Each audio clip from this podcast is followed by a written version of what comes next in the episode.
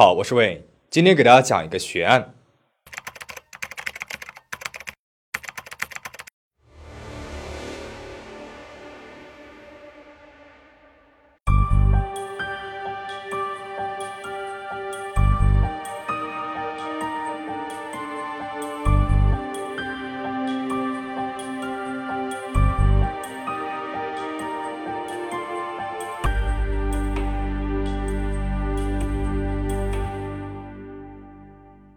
二零零九年十月八号，生活在美国俄克拉荷马州尤法拉的贾米森一家突然失踪了。贾米森家里一共三口人：四十四岁的丈夫鲍比，四十岁的妻子谢里琳，以及六岁的女儿麦迪逊。家里面还有一条宠物狗，叫梅西。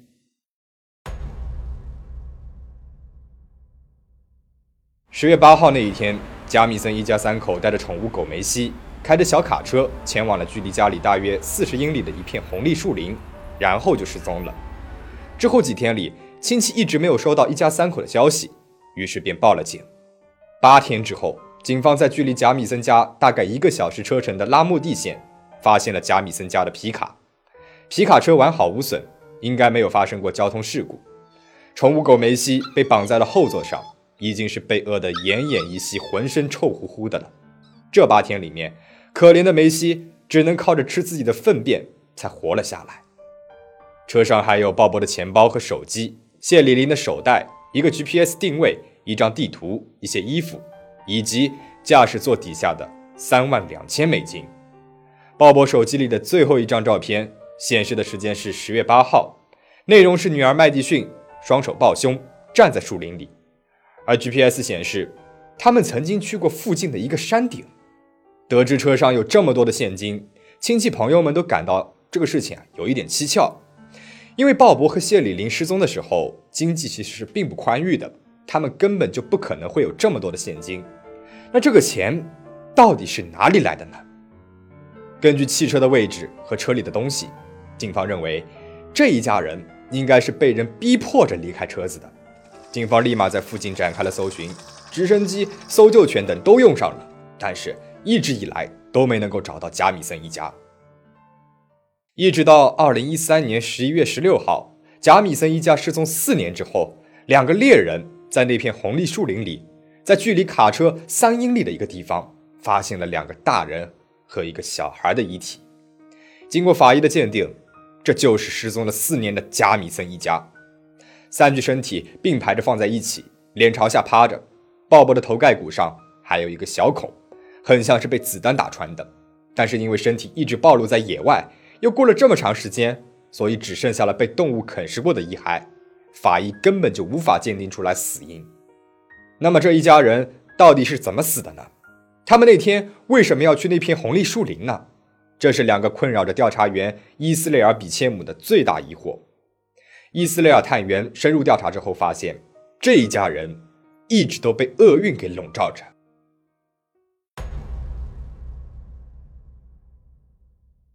伊斯雷尔探员调出了贾米森家失踪那天家门口的监控录像。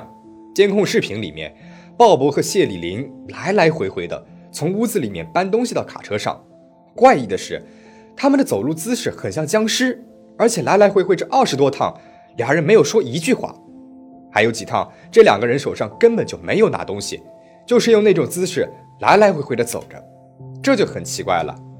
没说话呢，很有可能是俩人赶时间顾不上了。但是，这个走路的姿势就解释不通了。这个时候，牧师盖里站出来说：“也许他们是被幽灵给附体了。”盖里牧师说：“贾米森一家那天开车去红栎树林，是因为他们正打算在那附近啊买下一块四十英亩的地，把家啊都搬到那边去。他们那天呢是要去那里看看的，而他们搬家的原因是他们觉得自己家里住进了幽灵。”贾米森一家总是独来独往的。鲍勃和谢里林夫妻俩身体不好。2003年，鲍勃经历了一场车祸，自此就留下了慢性背痛的一个疾病，这也使得他的情绪阴晴不定。而谢里林自从2007年他的亲姐妹马拉意外离世之后，就一直是悲痛不已，这也让他的抑郁症更加的严重了。同时，他还有双向情感障碍。双向情感障碍又称躁郁症，是一种严重的大脑疾病。患者会出现异常的情绪变化，但是谢里林他经常是拒绝吃药，病情得不到有效的控制，她的这些病症就会经常的爆发出来，攻击别人，甚至包括她的丈夫。鲍勃和谢里林都相信神灵的存在，在贾米森家的院子里有很多大大的桶，在那些桶盖上画满了涂鸦，这都是谢里林自己画的。谢里林觉得自己是一个巫婆，这些涂鸦都是她保护自己的一个咒语。而且他还用一些奇怪的文字写自己黑猫被毒死的事情。他断定是那些不喜欢他的邻居干了这些事情。他就在墙壁上面写咒语，咒骂他们。贾米森一家还一直觉得自己家里面住进了四个邪恶的幽灵，包括了两个小孩和两个大人。两个小孩叫迈克尔和艾米丽。六岁的麦迪逊经常会一个人在家里面自言自语的。他说是在和自己的好朋友艾米丽说话呢。而鲍勃也曾经跟牧师盖里说过，自己家里面屋顶上住着幽灵，还问盖里知不知道哪里能够买到特殊的子弹可以打死幽灵的。鲍勃甚至还试过用撒旦圣经来驱走家里的幽灵，但是妻子谢里琳呢，却不像丈夫那样在意那些幽灵的存在。她觉得自己可以通灵，甚至可以驱魔。幽灵的存在是不是精神不稳定的夫妻俩出现了幻觉呢？但是他们的亲戚朋友们也同样认为。他们家里面进来了一些不干净的东西。有一个朋友说，他也在贾米森家里面看到过幽灵，这种恐怖阴森的阴影一直笼罩着这个家。所以，这一家人为了远离这些幽灵而搬家，似乎也说得通。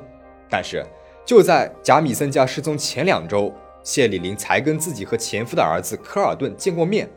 当时，谢里林对他们要搬家的这件事情只字未提。难道这个搬家的想法？也是一时兴起的吗？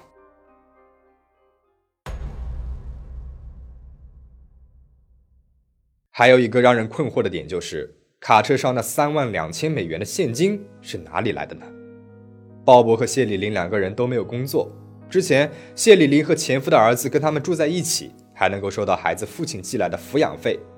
后来在他们失踪一年之前，孩子搬去了和父亲住，抚养费也没了，经济就更加的拮据了。就是这样的一个家庭，怎么会拿出三万两千美元现金在身上呢？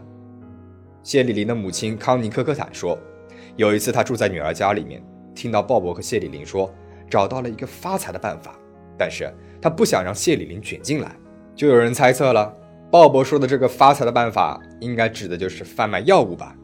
因为在贾米森家所在的区域，以及他们要搬去的地方，都是俄克和拉玛州著名的种植药物以及药物交易活跃的地方。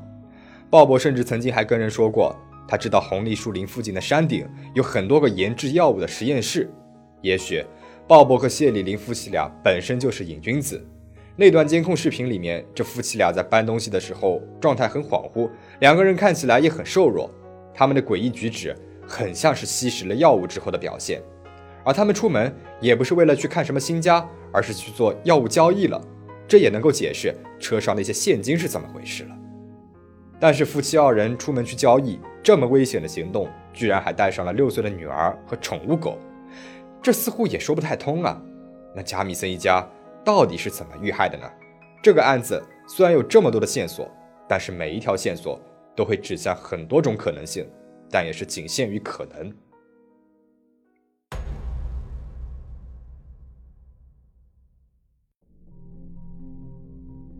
鲍勃的父亲和鲍勃一家关系很糟糕。鲍勃在他父亲的加油站免费工作了很多年。父亲曾经承诺过他，等他年纪大一点的时候，就把加油站一半的经营权给他。但是后来并没有这样做。失踪两个月之前，鲍勃起诉了他的父亲，要求赔偿一万美金。同时，他还申请了一份对他父亲的限制令。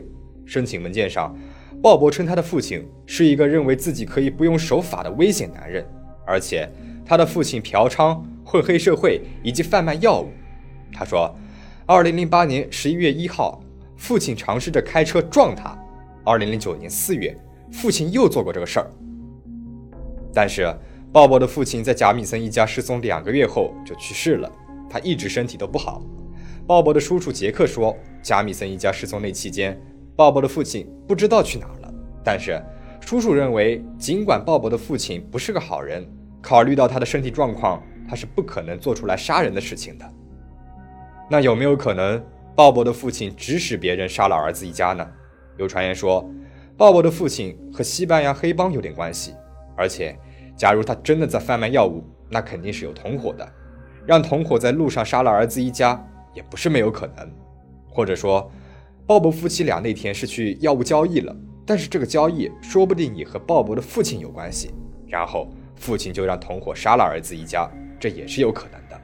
但是警方认为鲍勃的父亲有十分确定的不在场证明，就没有把他列为嫌疑人。完全没有怀疑和调查过他。两个月之后，二零零九年十二月，他就去世了。警方在搜查他们家里的时候，还搜到了一封谢丽玲写给鲍勃的信，一共有十一页。信里面，谢丽玲说尽了对鲍勃的厌恶。他说鲍勃是一个瘾君子，是一个不合群的怪物，控诉他不关心女儿，还提出自己想要离婚。而且据说谢丽琳那天呢，还带了一把点二二口径的手枪。鲍勃头盖骨上的那个小孔很有可能是被他开枪打的，但是警方却说，鲍勃头盖骨上的那个孔啊，不是枪打的。尽管当地的猎人不这么认为。谢丽琳的朋友尼可他解释了那封满满的憎恶信的来由。他说，谢丽玲她喜欢记录自己当下的一个感受，但是过了那个点，她就会忘记这些感受。其实谢丽玲是很爱鲍勃的。那么有没有可能是一家人迷路了呢？毕竟在这种偏僻的树林里，如果迷路的话，很有可能是会被冻死或者是饿死的。但是我们前面说过，警方根据卡车的状态判断，这一家人应该是被迫离开车子的，而且 GPS 和鲍勃的手机也都在车上。如果是自己下车去树林里面走一走，他们是不可能不带上这两样东西的，而且。亲戚们也都说，小麦迪逊是不可能把自己的宠物狗梅西留在车上的。而且三个人的身体距离卡车有三英里远，所有认识鲍勃人都说，鲍勃他是不可能走三英里远的路的，还是山路呢？因为他稍微走几步路，背就会很疼。而且三具身体都是并排着放在一起的，脸朝下。那如果他们真的是在户外饿死、冻死的，身体是不可能会被排得这么整整齐齐啊。撒旦崇拜教的偶像是魔鬼撒旦，他们会在教庆仪式上把动物和人杀死来祭拜偶像。而谢丽丽的母亲康妮科科坦曾经说过，自己的女儿、女婿以及外孙女都在俄克拉荷马州组织的谋杀名单上，但是康妮没有提供这份名单，警方呢也没有查到任何有关的信息。前面我们提到过，鲍勃手机里的最后一张照片是失踪那天，女儿麦迪逊。在树林里面站着，有人说麦迪逊的表情看起来十分的惊恐，应该是受到了惊吓了。他们就猜测，很可能是有人想要绑架麦迪逊，就把鲍勃和谢丽琳给杀害了。但是我个人不是很认同这个理论。如果麦迪逊已经受到了惊吓了，那说明这个时候凶手已经出现了。如果这张照片是鲍勃拍的，那他不可能还有闲心给女儿拍照吧？如果是凶手拍的。那这个凶手得是什么样的一个心态，在犯罪的过程当中用鲍勃的手机给麦迪逊拍照呢？我认为这张照片应该就是麦迪逊在树林里面玩的时候拍的一个普通的照片。二零一零年，Discovery 的真实犯罪纪录片曾经播出过关于贾米森一家失踪的节目。负责人谢诺德曾经接到过一个电话，打电话的是一个女人。她说，她曾经属于一个推崇白人至上的组织。他以前在组织里看到过一本册子，册子上面是一串不认同白人至上、需要给点颜色看看的人的名单。女人说，她记得名单上的这几个名字。后来上网搜了这些名字，好几个人都被列入了失踪人口，还包括了贾米森一家。女人呢，她还指出了鲍勃婚戒上的一个标志，这个标志根本就没有几个人知道。这也说明了，这个女人不一定是在瞎说的。她也许真的见过鲍勃一家，在贾米森一家失踪之前，家里面还来过一个陌生男人。这个男人对谢里林美国原住民的血统表示了不满，他不停地重复自己讨厌印第安人以及任何不是白人的人，他都讨厌。谢里林担心男人会对麦迪逊有危险，他就拿着枪指着男人，让他离开了。后来警方也调查过这个男人，这个男人也有确定的不在场的证明，但是。不能够排除这个男人不是白人至上组织的可能，那么也许谢里林就在他们的名单里面。而我个人认为，药物交易的理论是最合理的。贾米森一家经济困难，车上的现金是他们贩卖药物所获得的。他们打算拿着这笔钱搬家，开始新的生活。监控录像上，他们的行为举止都很奇怪，很有可能是刚刚吸食了药物。GPS 显示他们去过山顶，而鲍勃说过山顶有药物实验室，很有可能就是一家人去了这个实验室，就是拿了一些药物，和那里的贩卖药物的老大说了些什么。也许他们说自己不想继续了，老大认为他们知道的太多了。他们当下没有行动，等他们下山了之后，就把他们给杀了，而小麦迪逊就成了整个交易的牺牲品。至于为什么夫妻俩行动的时候会带上女儿，那有可能是瘾君子的行为，根本就无法用常理来推测。负责调查这起案件的伊斯雷尔调查员于2011年辞去了工作，他对于没有找到杀害贾米森一家的凶手感到内疚。而牧师盖里·布兰登已经离开了尤法拉，并且再也没有提起过这起案件了。当年那条活下来的宠物狗梅西被鲍勃的母亲给收养了，故事似乎已经拉上了帷幕。而关于贾米森一家到底经历了什么，虽然十一年的时间过去了，网上依然会有人在讨论着。也许，真相只有宠物狗梅西才知道了吧。